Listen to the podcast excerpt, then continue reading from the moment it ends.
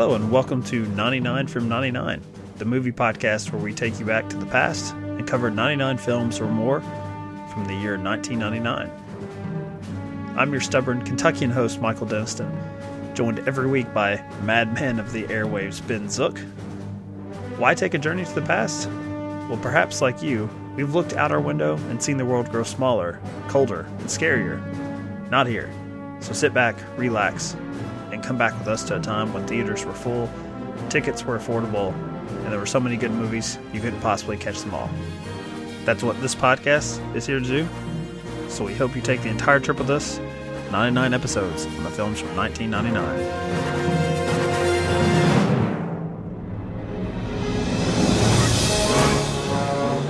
I want you to hit me as hard as you can. I'm scared to close my eyes. I see dead people. I believe you have my stapler. Now that I've met you, would you object to never seeing me again? This is not just a couch. It's just our couch! You take the red pill, and I show you how deep the rabbit hole goes. You leave the light on after bedtime. I always thought it would be better to be a fake somebody than a real nobody. Are we gonna air it? Of course not. Hello again. Seems like it's been a while. It has. It's been a while. Yeah. so, how are you doing? I'm I'm good. I uh, just got over the flu, which I had last week, back from uh, film festival, probably where I caught it. Um, That would be my yeah. guess. You Yeah. know, not knowing anything about you know the festival or or anything. Yeah. Um, was it the Nashville Film Festival? Yeah. Yeah. Yeah. I think I submitted a movie there once. Oh, really? Weirdly enough. If it was uh, set in Nashville or Tennessee, you probably would have been a shoe in. There's a lot of that. Well, I, I should have just put a title card at the beginning, uh, and that would have gotten me in, I guess. Nashville, Tennessee, and then open with a shot of like the strip or something. No, there was no, there weren't any shots of the strip. I'm, I'm more clever than that. You know, give me, give me some See, I, credit. I well, I would give you more credit if you would be that much of a troll. If you would just not try to hide it at all. Just the worst thing I saw there was uh, a New York uh, crew had set their film in Nashville, and it did feel disingenuous. It felt like it was just to get into this festival. Um, and the crowd kind of responded the same way. I mean, I don't know a lot about Nashville, but uh, I got the impression that these characters and these people didn't really know what they were talking about, and the audience seemed to feel the same. I feel I Uh, feel like that that horrible uh, hack uh, Robert Altman started this trend really uh, with that uh, terrible movie. he just used it as a means to get his hands on the uh, the the Popeye cinematic universe. That was his that was his bit anyway. Popeye is not a bad movie, and I will not allow you to bring it up without without mentioning how underrated it is. Yeah, you say that. I don't know if it is underrated now. It's got a lot of fans. I think it's been I'll- it's probably aged better. I'll accept than- that. You yeah. know. I I mean I haven't watched it since I was a teenager, so I don't really have strong feelings on it one way or the other. But uh, I do have a lot of film buddies who really really highly regard it. So All at least in my world, it's not Man, unappreciated. wish I knew your friends. Uh, Nah, you don't want to know them. They're jerks. Who the hell are you? I'm Porter. He said his name was Porter. Porter? Porter? Yeah, real Cro Magnon looking. You're not gonna kill me, are you? Well, what's his first name? I don't know. You. No, no, no, no, don't allow me. You're one hell of a mosquito. To get rid of you, I'll swat you with 130 grand. It's not a hundred. Hey! Perfect! Yes, it's all right. He's just killing my alligator bags and shooting holes in my suit. Man, that's just mean. That's mean, man. This February, Hubba, hubba, hubba. get ready to root for the bad guy. You're crazy. That's why I love you. You signed your own death warrant for $130,000. What is it? The principal or something? Stop it, I'm getting misty. And tell him it's 70, will you? Mel Gibson, What do you mean it's only 70? It's only 70,000? Hell, my suits are worth more than that. Payback.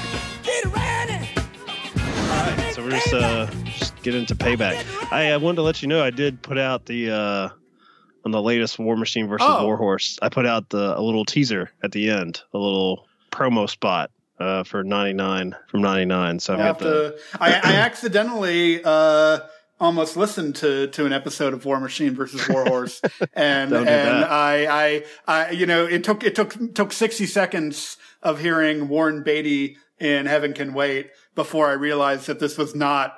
Uh, Sword and Scale, the, the podcast I'm currently listening to. And I was like, wow, this is a really weird opening for, for, for that show. Uh, I wonder where they're going to take this. Okay, payback. I would say up to this point in the, our podcast infancy with uh, this particular premise that this is one that I had a lot of experience with. Uh, I liked quite a bit as a teenager. Uh, I think it was fairly popular for an early release, a February release. And uh, being a teenager at that time, being male, I was sort of in the, I guess, target demo here. But I had no experience at that point with uh, Donald Westlake's novels, or I guess in this case, Richard Stark uh, and his character of Parker, uh, which is uh, Porter here. So uh, I don't know if you did, if you knew any of these uh, these influences on, on Payback, but it was at that point was pretty much a blank slate for me. It was just a Mel Gibson thriller. Well, this was a blank slate for me in that I hadn't seen it. Uh, I never saw the theatrical cut when it came to theaters. I never saw it on pay per view. I never saw the director's cut when it came out in 2006 or whatever. Um, and, and I mean, aside aside from seeing Point Blank, uh, the John Boorman movie from 1967, yeah, I don't, I didn't know anything about the influences, uh, you know, of this. So I guess I have sort of a vague idea of the kind of character they're they're they're creating um, in that respect. Um, but you know, for me, I looked at this as sort of an opportunity, and it'll be interesting because I think we watch these movies in a different way. Uh, if I'm correct. I went back and yeah. uh, watched the theatrical first, and then uh, did the as they marketed it, the straight up edition, the director's cut second. Uh, so yeah, I did the opposite. I watched the director's cut first, and then I watched the theatrical cut. And the reason I did that was I wanted to watch this in the way that the producers at Revolution or whatever Mel Gibson's studio is, the way they were watching it. Um, Icon, Icon Productions. I wanted to watch it the way that they had watched it, um, and see what I thought of um, Brian Helgeland's cut first, and then the theatrical cut. And I think that produced an interesting result because I don't have the opinion that most people have about um, these two versions. And Brody agrees. Brody agrees with me. Or maybe he's disagreeing with you. I, I doubt that very much. You say that every time he, he he chimes in, but it's like you know. I think I think he's like saying, "Yeah, give him hell, Ben Zook."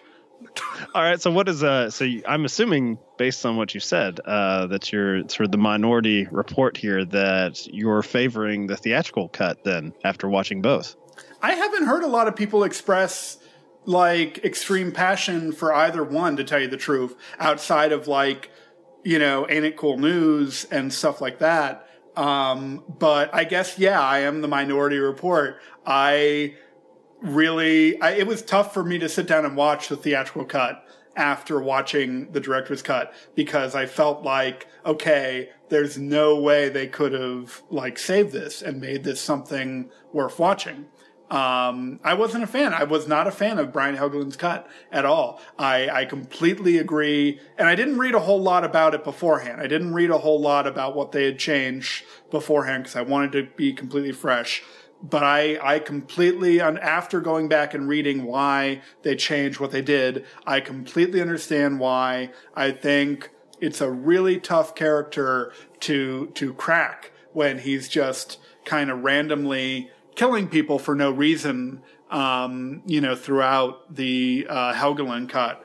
Um, specifically the, that there's that, there's the two men who are holding up the suitcases for, um, the for Coburn's character, and and it's and and, and in the in the Helgeland's cut, he he shoots them, and it's pointless, and there's no reason why he had to do that, and so of course they changed that in the theatrical one, and it, and I think it's a lot better. It makes it you know, feel a little bit more playful. Um, and in the in the Helgeland's cut, straight up, um, the the movie does seem to want to have that sort of playful tone, but it never quite quite gets there. Every time you have some weird uh, hubba hubba hubba moment come in that feels like comic relief, it's followed by something really uh, sadistic and crazy and, and dark, and, and, you just don't know uh, what to make of it. Um, but so I don't know how I. What were your What are your thoughts? Well, I wonder if it's uh, you know it's a completely fair representation of what Helgeland's version in 98 uh, or 99 what you know whatever the, the original release would have been before this uh, reshaping of the film. Because I do think that the director's cut you know being years later I think it was 2006 when it made its way to DVD uh, I think he was taking the opportunity to to go further away from the theatrical. So I, I, I agree with you. There's a lot of setup there, and I had actually forgotten because I'd seen both of these, and I was one of the, the weirdos who like bought the director's cut on DVD like the Tuesday it came out. Like I was I was really excited to see it. Um, but at that point, and you know, in all fairness to the theatrical version, uh, it's what got me interested in this this character and started reading some of the Richard Stark novels, and I became a big fan. So I sort of aged into the director's cut and that more stripped down version and so I I do prefer it. If I'm being honest with myself, I probably wouldn't have thought much of it though as a teenager. I wouldn't have. I would have wondered like, well, that was a that was a strange film, and yeah, I guess Mel Gibson really wanted to play a uh, just unrepentant asshole, just with no likability and no charm. Uh, I understand the studio decisions there, but it is closer and probably the closest approximation we've seen to the Parker character being put on screen. I have a problem. There's a man in my office with a gun who says that he's going to kill me if we don't pay him back $130,000 that one of our lieutenants 70, stole 000. from him. Seven. It's 70. Look, how much is this guy Carter worth to you? What do you mean? Well, either I get my money or I'll kill Carter. Are you threatening me? I'm not threatening you. I'm threatening Carter. An audacious man. Who are you? my money, yes or no? No.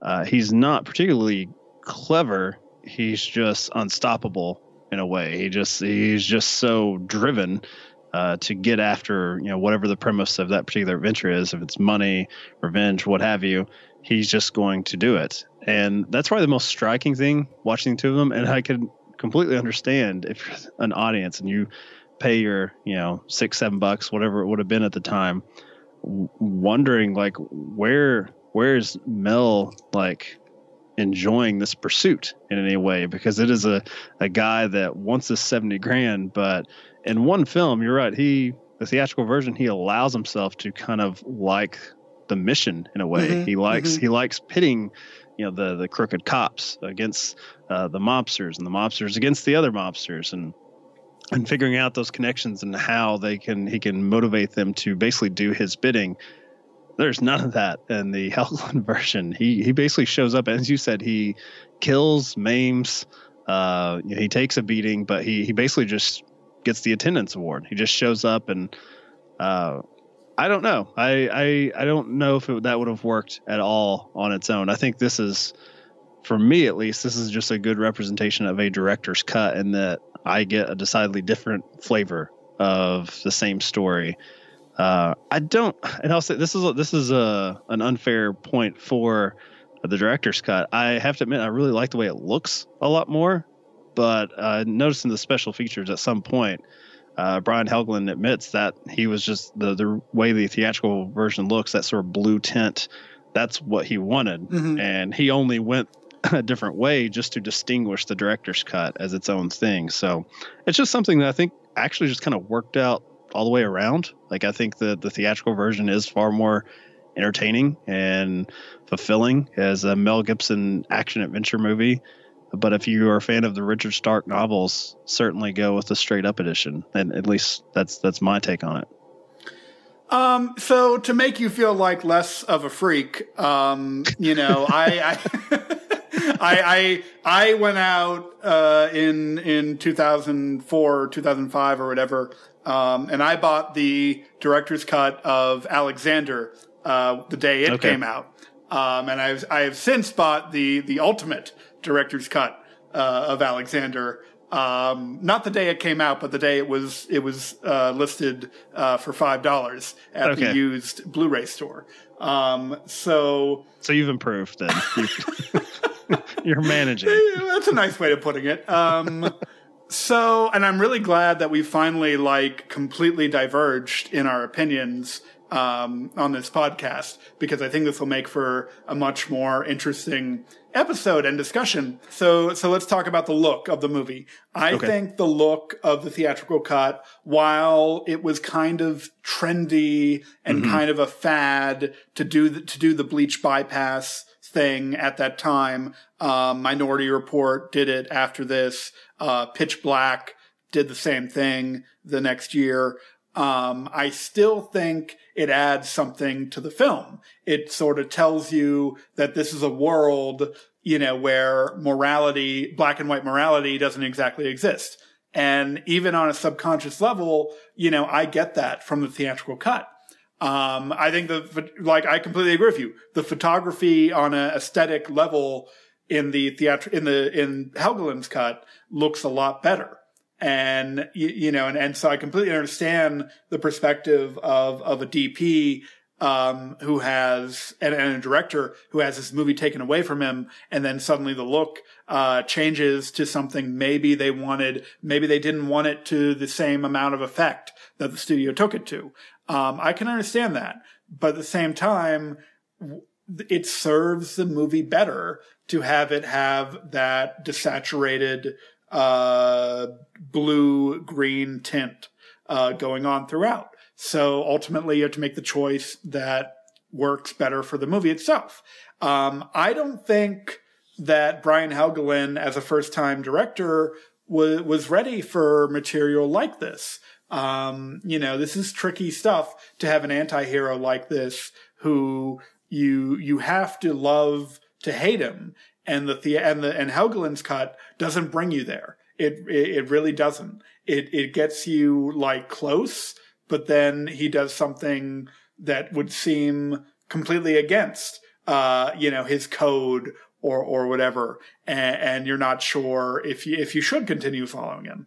Um, I also think just a lot of the choices that are in like the ending here feel very much like the choice of of they feel like a film student kind of choice. The the weird flashbacks, the completely over the top um you know screaming that that uh, Maria Bello's character does to him at the at the end um, you know, it feels like, well, we have to bring the movie to, to a big conclusion in some way. And this is all we can really think of to do.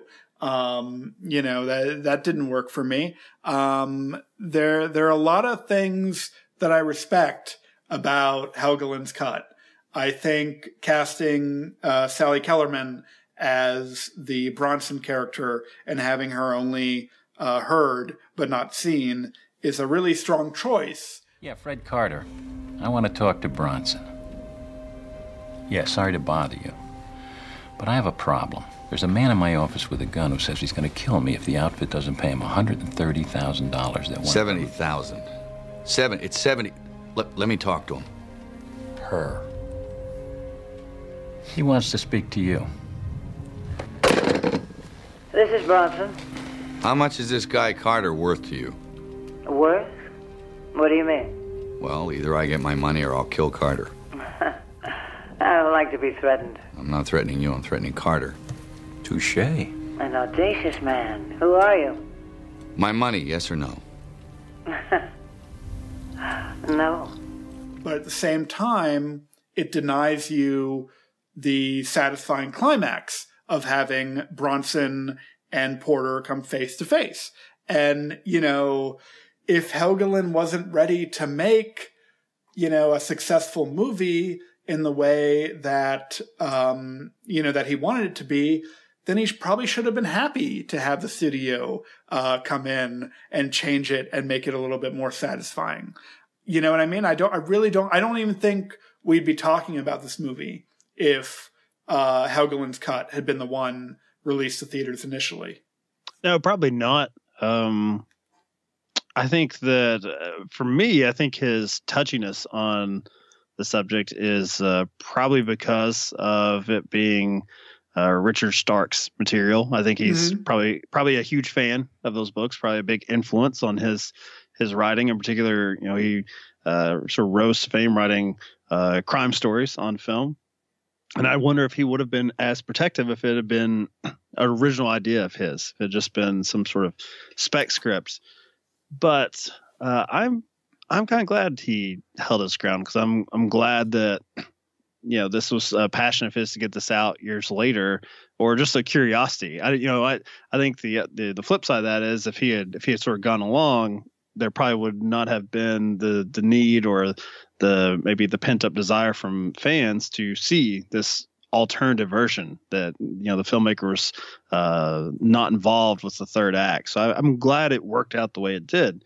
Uh, to your point on having uh, the sort of the, the female boss that we never get to meet, I think the the biggest plus, the biggest thing I'm a fan of with the Helgeland cut is uh, there's a lot more emphasis on Porter's relationship with women in his version. Uh, that's there's somewhat there in the theatrical cut.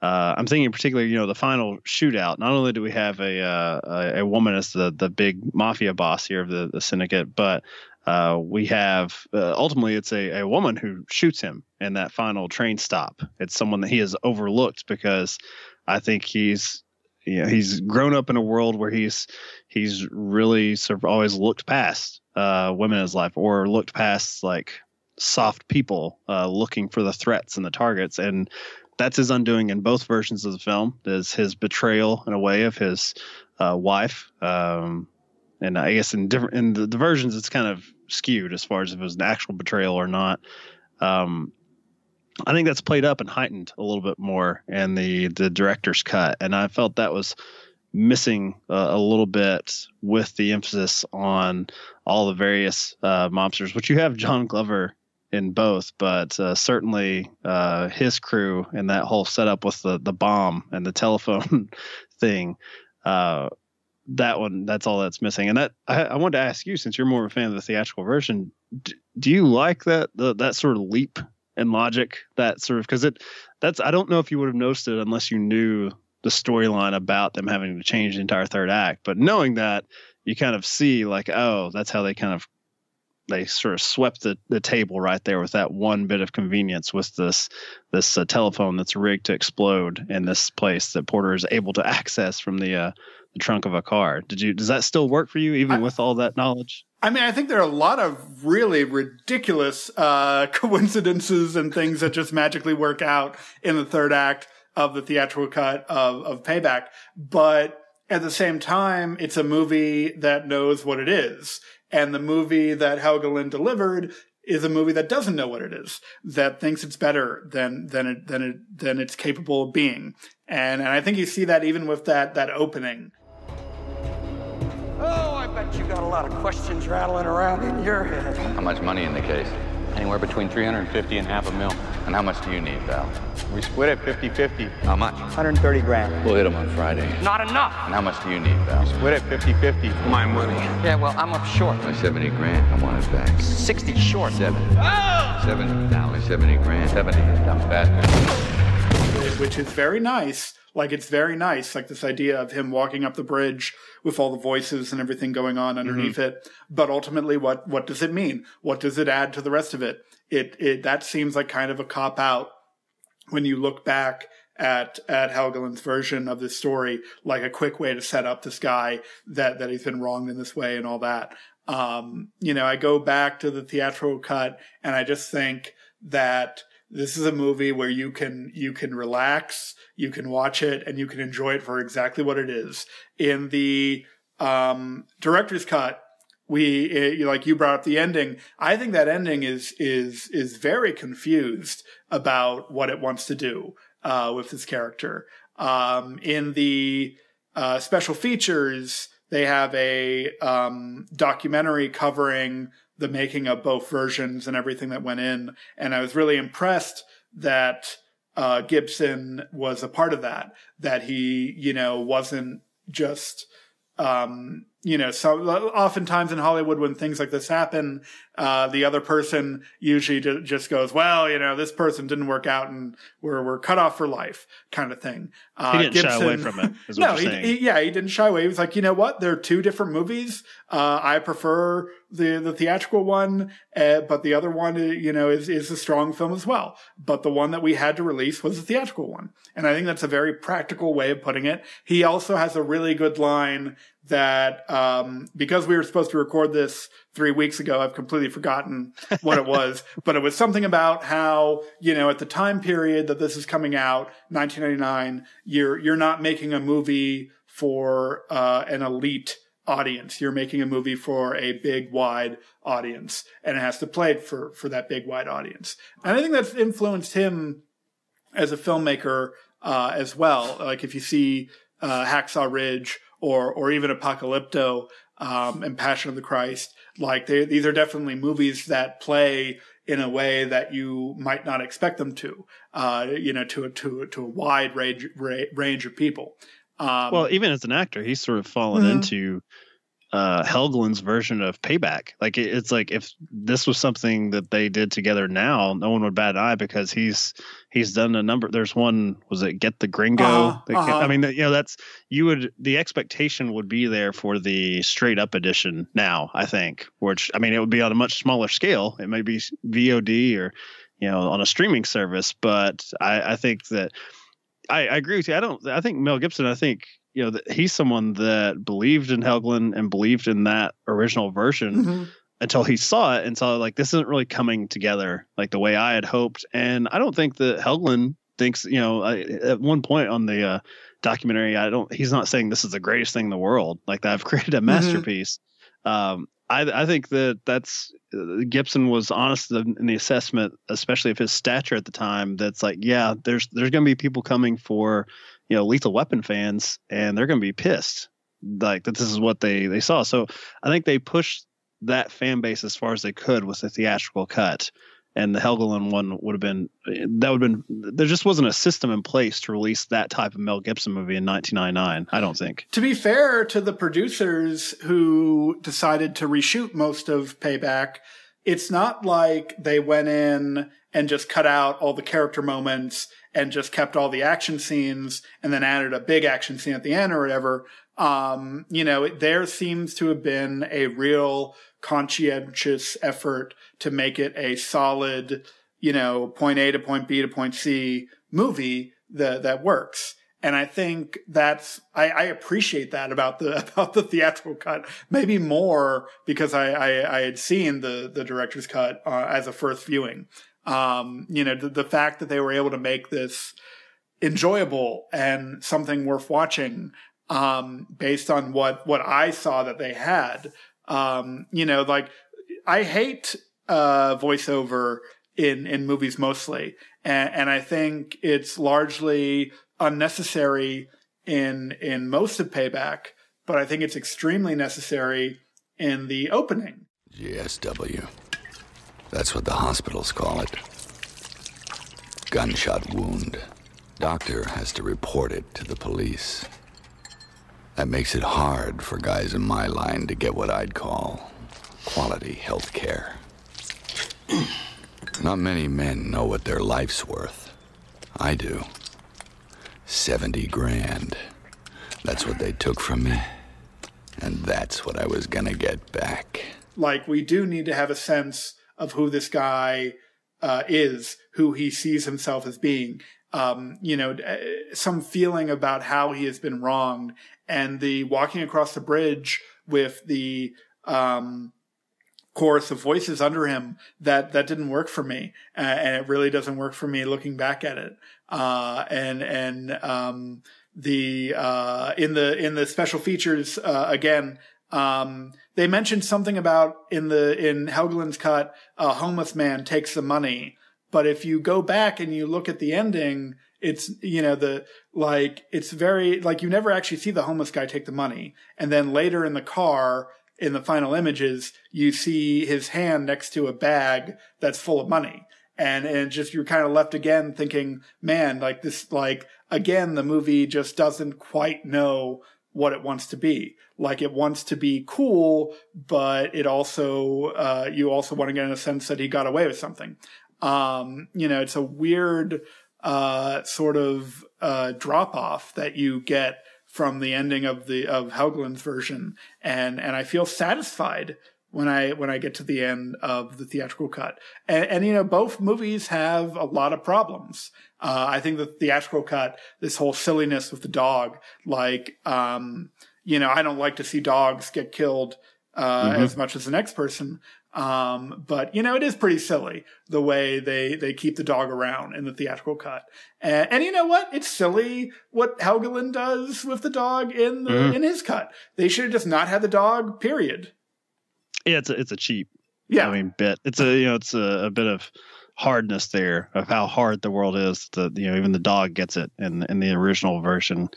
Um, as far as how I really like how uh, Gibson, how Porter shows up in the director's cut. I, I, like him just sort of stomping up those those steps and just sort of appearing in the city um, without the, I guess the you know the mission statement or the the goals that are set up in the first thirty seconds of the theatrical version. But it does change things. It changes the not only just our our perception of the character, but uh, I guess our interaction with the the mobsters uh, when they meet him because uh, having that knowledge about what he's after, what's been done to him from the the get go. In the theatrical version, we can laugh at the mobsters mm-hmm. Mm-hmm. for their sort of shock and awe uh, at what this guy wants, the the the pittance that he wants back, and the the danger he's willing to to bring down on his head for that. Uh, whereas certainly in the Helgeland version, where you don't really know for a time, uh, you're more on their side uh, as opposed to Porter's side because you're just as curious as far as like what what is he up to, what is he doing, and I think that that's a very big difference in the in the two. Probably the biggest difference is that in one film you were with Porter the entire way, seeing it from his viewpoint. And in Helgeland's version, you're for the most part you're on defense, just like the Syndicate. So I think that, that's a huge change, just with that small amount of voiceover at the beginning.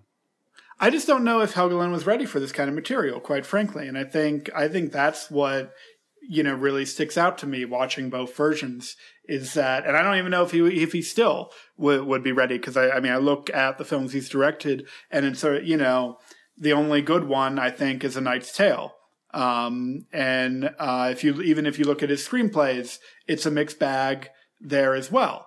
Um, you know, you've got LA Confidential and you've got Mystic River, and I think there was something good in between there. But then after that, I don't know. Is there is there anything that that was really actually good? Um, not that I can think of. Uh, I believe Man on Fire is. I hate Man on Fire, so that's I don't uh, right out. I, I don't hate it. Well, I don't know. I'll, I'll, let me say this: I've not actually completed it, so I walked oh, out of oh, it well, in the theater. So, did you get to the part where they put a bomb up a guy's rectum? I did not get to that part, but that's uh, yeah, that, that's not drawing me back. I'm not, uh, I'm not looking it up it on shouldn't. Netflix right now. yeah, The uh, Postman is not a good movie. Uh, you know, The Order, I never saw it, but you know, Green Zone is a really boring drama. Um, Taking of Pelham One Two Three is a is a really uh, pointless remake of a much better movie. Um, you know, so so you know, I'm I, I don't know. I'm very uh, I'm very torn on Helgeland, but but I'm but I'm but I'm confident that he wasn't right for this material at this time. I, I just I disagree with you. I mean, I yeah, I understand why the the movie got taken away from him, or uh, you know, more accurately, he he walked away when it became clear that they were gonna they were gonna change the the ending. But um, I'm I'm happy. I'm happy that both are in the world. Um, so I the only thing going over his credits that is I find more depressing is uh, I feel like in his his youth or I guess relative youth, uh, filmmaking youth, uh, he was he was taking bigger swings uh, with something like this. You know, uh, the the Parker character uh, of Stark's is very hard to, to put on screen, and then uh, a Knight's Tale with the the the, the strange uh, music from all different uh, eras there. um, it's it's getting uh, just looking at his filmography, it's it's it looks pretty generic after that. Like those are mm-hmm. two very interesting mm-hmm. films, and uh, yeah, not not so much now. The uh, the order I've never seen, and then you know 42, which is is fine, but um, you know that's I would not look at that and be like, ooh, from the the guy who brought us a Knight's Tale, the Jackie Robinson story. So um, yeah, that's that's what I find. I I've, i I feel like people like you, Ben Zook, in the studio scared him. They they scared him straight, and now he's he's producing vanilla crap. That's what we're getting now. Well, I mean, geez, whoa. Put an awful lot on me. Um, I don't think I'm responsible for Brian Helgeland's uh, career past Tonight's Tale. Um, you know, and I do. And I'm sure he's I, probably really happy. He's probably just fine. Oh, he's know, probably he's, raking in the million, millions yeah, from yeah. those LA Confidential residual, residual checks. Just keep coming in. I'm sure. sure. Um, but I don't know. Uh, you know, I definitely would be in the camp of the payback theatrical cut. And, and you know, to be fair, when I brought up that I was watching Payback to other people, the one person who had seen it um, you know, seemed to only be familiar with the with the theatrical cut, and and so I, I kind of stand by my assertion that you know we probably wouldn't be talking about this movie if it had just been the director's cut that had been released to theaters. And I also think an important distinction you made earlier, which is that Gibson was the one who was on board with this movie. Gibson was the one who probably made this into a 90 million dollar movie or whatever um, that it needed to be. When you make a movie on that level with Mel Gibson at this time period, yeah, there is an expectation that that an audience is going to be able to find it accessible, and that expectation is something filmmakers should, you know, expect to you know to they should expect the expectation and not kind of treat it like like an enemy like they're like they're doing something incredibly brave to piss off a whole audience of people. Yeah, I mean, certainly you, uh, if you're going to get the benefit uh, of that uh, A list above the title mm-hmm. superstar mm-hmm. Mel Gibson at that time, uh, you don't get to you don't get to drive Dad's car. Uh, off the cliff and then get pissed at him for, for you know dinging it up and uh, yeah I, I, mean I don't know who that would be now unfortunately as far as I I you know if someone was uh, Christopher McQuarrie, uh, I guess, would be a similar sensibility to, Who is to that? Who is that? Uh, he's he's been doing a lot of work with Tom Cruise recently, like the, oh. a couple of Mission Impossible films. But uh, writer of The Usual Suspect, director of The Way of the Gun, you know they you know, if he was trying to do the way of the gun with one of the Mission Impossible series, I would understand the studio being like, uh, all right, Sonny boy, like you're gonna have to you're gonna have to give us a set piece with Tom Cruise hanging off an airplane, like enough of this nonsense. So, sure, yeah, that's uh, it's reasonable that Helgeland got this taken away from him. It needed to be something like seventy five percent the studio version and twenty five percent uh, Helgeland's version. You know, like to to kind of meet a happy medium. Um, and who knows what really happened? Like they're saying that it was kind of less dramatic than than maybe it was at the time. Um, but I mean, a director gets moved off a movie, it gets reshot. Uh, what I read was that it was it was the art director uh, John Myhre, um, not even the art director for Payback, but but a very famous art director in his own right who directed the the um, scenes for the for the theatrical cut for the reshoot. Um, that's really weird. Like that does not happen very often. And he's had to live with the shame for decades well, I, he has two Oscars, so I don't think he, he has much shame. At least, not, especially not from me, because I like the theatrical cut. I think it's a really good movie. I would watch the theatrical cut uh, again, at least just on a purely entertaining standpoint. For me, it's it's dropped off. You know, my my fandom of it um, is not what it was uh, back in the '99 uh, uh, when I, I watched it probably a few times that year when it came to DVD. Um, but you know, I'm also uh, I'm not someone that I, I, you know I watched the director's cut on DVD. I watched the special features years ago, uh, and never again. so it's not one that one didn't stand off as some great lost masterpiece. Uh, I think my my fandom of the source material thought like, well, this was cool. It was cool to get to see that character, uh, you know, approximation of that character on film pretty closely. So that was that was cool. But you know, it's it went back on the shelf. I don't, I I don't know. Much like your friends, I probably never was like try and get people to watch the straight up version. I just that was just something for me, and it almost kind of works. I think like a uh, like a, a bonus feature or like the the second disc uh, that should have been like in the uh, the original DVD release or something. I mean, they would have made less money, uh, but that would have been a hell of a, a, a package in '99 back when DVDs were good, back when they were uh, they were really throwing out a lot of cool box sets. So, I mean, do you think that we have a knee jerk reaction to liking director's cuts versus the studio versions, um, at least today? Uh, I mean, because of our whole, like, kind of ingrown bias of, oh, the director is the artist and the author behind this work, and, and you know, what he says has to be, you know, we, we have the, we have the retail um, message uh, kind of uh, so you know the customer is always right. Um, mm-hmm. You know, film Twitter uh, people uh, think the director is always right.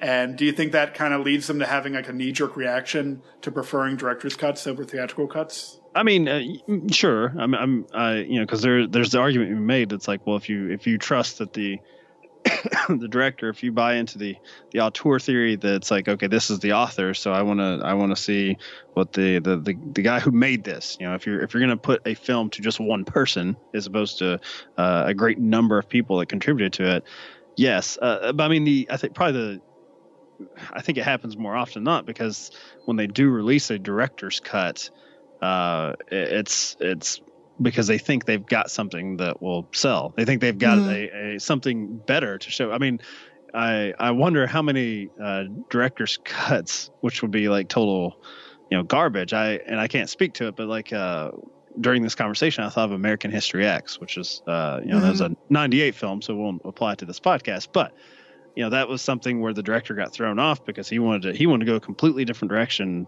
pretty much you know after the majority of the filming was done like in the editing room he wanted to start bringing these sort of documentary influences certainly the studio could release that and that could have been just nonsense could have been garbage but I don't think they they're in the the business of like let's just let's just show you how bad the director lost his way. I don't I don't.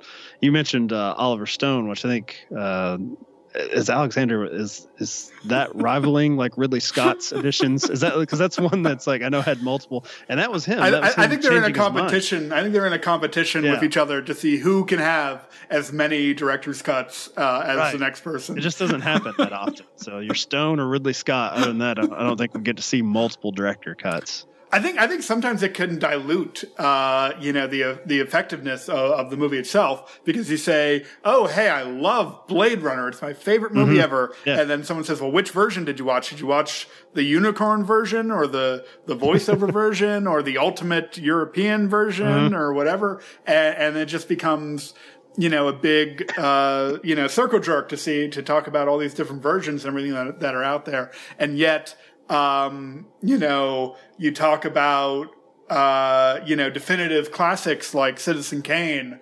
Casablanca. Um, no other versions of those movies exist. Uh, it's just that one that, that everyone was able to seal their um, approval on. And it makes me think maybe directors should be more hesitant because mm-hmm. of that. Uh, like, like I can definitely see like there are, there are times when a director's cut is necessary, but um, for example, the American Gangster uh, director's cut uh, that Ridley Scott put out, which I don't even know if it was a was a director's cut, but was just billed as an extended edition. Um, the ending of that extended edition is horrible and and laughably bad, where Denzel Washington comes out of jail and Russell Crowe buys him a a coffee at Starbucks and it's like, oh yeah, Frank, they call it a, a cafe latte and blah blah blah, and it's this really cheesy, corny scene between Denzel Washington and Russell Crowe at the end of this really wonderful movie, and and I think back to the ending of the theatrical cut, which is just uh, Denzel Washington walking out onto the street and hearing a hearing rap music coming from a car, uh, hearing the sound of his uh, you know people, but it's not the sound that he's familiar with, mm. and that's his you know his uh, destiny. That's his existence now is a stranger, you know, in a land that he was once king of and and you know that's a great ending, which I imagine they must have come up in with in the editing room because the uh, that ending of, of Scott's extended edition is, is, so terrible, and it just makes me wonder like like why can't a filmmaker look at that ending and just say, you know what, I don't need to have my seal of, of approval on this, uh, you know, for everything. I can compromise and say, you know what, what happened here was the better choice to go with. Yeah, if they're gonna I'm far more interested in, uh, I guess, what like Soderbergh does, I guess, for fun, where he he recuts other people's films and changes like that. Mm-hmm. That to me, I mean, obviously that's not definitive at all. It's someone who didn't work on the film in any proximity. He's just a fan. But that's more interesting as far as having some sort of alternate version than uh, having a filmmaker, I guess, consistently tinker uh, throughout the, the years. Because I, I can't remember what I was watching, but uh, there was uh, I was watching a film where uh, the director said that he actually, you know, he liked watching his older movies and seeing all the shit that he would never do now. Mm-hmm. But it was totally appalling to him the idea of going back and changing anything because it just it just wouldn't be honest because you can't. That was the that was his viewpoint of the world, you know, two decades ago. And so you if you change one thing, you know, it's never going to be completely how he would do it now. So why even start? And I I tend to agree with that philosophy. So yeah, I don't know. I don't know what conclusion I came to here. I guess less director's cuts or more by directors that didn't direct the film. I don't I don't know what I'm saying, but I, I just think okay, well, okay, here's the, that's an interesting road to go down because I think um, the Alien 3 uh, extended cut which was not produced by David Fincher at all because he disowned the movie is an incredible improvement from the version that Fox put out in 1992. Um, and that's one that people should seek out if they haven't already. Uh, and then I look, and then I look at like even James Cameron's extended edition of Aliens, and I think, um, you know, that was unnecessary. Uh, he should not have, he should not have done that. You don't need to see another five minutes of, machine guns uh, firing at the aliens or whatever.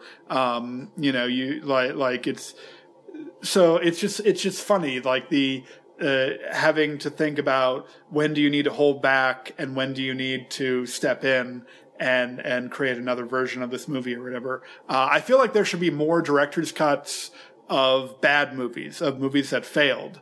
Mm-hmm. Um, uh, All the King's Men, the Steven Zaillian uh, film from 2006. I feel like there's probably a great director's cut uh, somewhere of that movie but um, but you, we only see director's cuts of movies that that there's some interest in seeing mm-hmm. in, in, people seeing them. So yeah, I've always thought they should go back to uh, Bobby Fischer as well. Uh, because I, I, despise the fact that the kid offers a draw. That's just it's terrible. You got to change that. That no way. That, that's just totally un-American. What the fuck is wrong with you? I love that movie.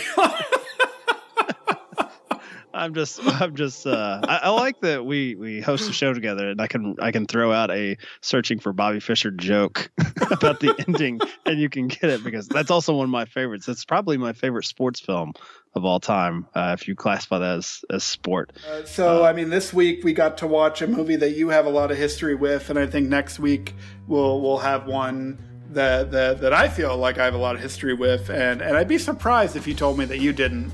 Uh, so, oh wait, no, wait, I, I've skipped ahead, so I'm completely uh, lost. Uh, I was like, you have a lot of history with the message in a bottle. No, no, no, because I.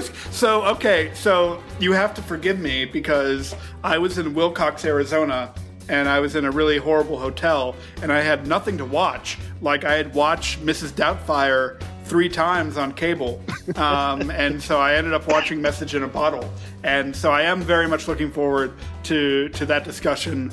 Um, but to give it away, the movie I was actually talking about uh, was Office Space, which I'm really looking forward uh, to, to checking out again. I have to admit a little disappointment now because I was like, whoa, Ben is going to blow my mind with his Message in a Bottle thoughts. All right. Well, yeah, I, I have never seen it. This will be a true first time watch for me. So uh, yeah, I'll have, I'll have fresh eyes on Message in Bottle. But I, I think that'll that'll do it for Payback. We, we kind of we took that further. We went into director's cut territory, so I, I like that where the discussion went. I'm just Uh, happy you're editing this episode and not me. So I mean, it's just gonna, you know, I'm just gonna put the the, the sound effects uh, of that first sequence that you hated from the director's cut payback. That's just gonna be playing throughout. Anytime you talk, it's gonna be those voices and that that stomping of Mel's feet. Uh, yeah, that'll do it. So uh, join us next time for for Ben's uh, epic tale of passion, uh, his connection to Message in a Bottle. Well, so we'll set you up for failure on that one. You've got to bring it for for that Kevin Costner joint.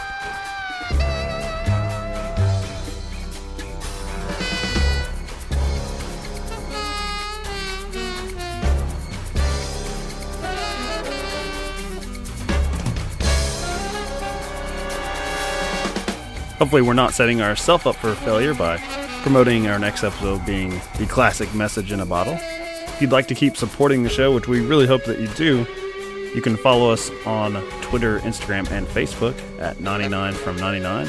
We're also hosted by Podbean. You can find us the feed under podcast 99 from 99.podbean.com. But by our next episode, the one we've been waiting for, Message in Bottle, we should be on Apple Podcasts and iTunes to make it easier for a lot of you. We appreciate those early adopters, and we hope that uh, you help boost our numbers over on the iTunes charts. Till then, find us on followingfilms.com and hit us up at any of those social media platforms at 99 from 99.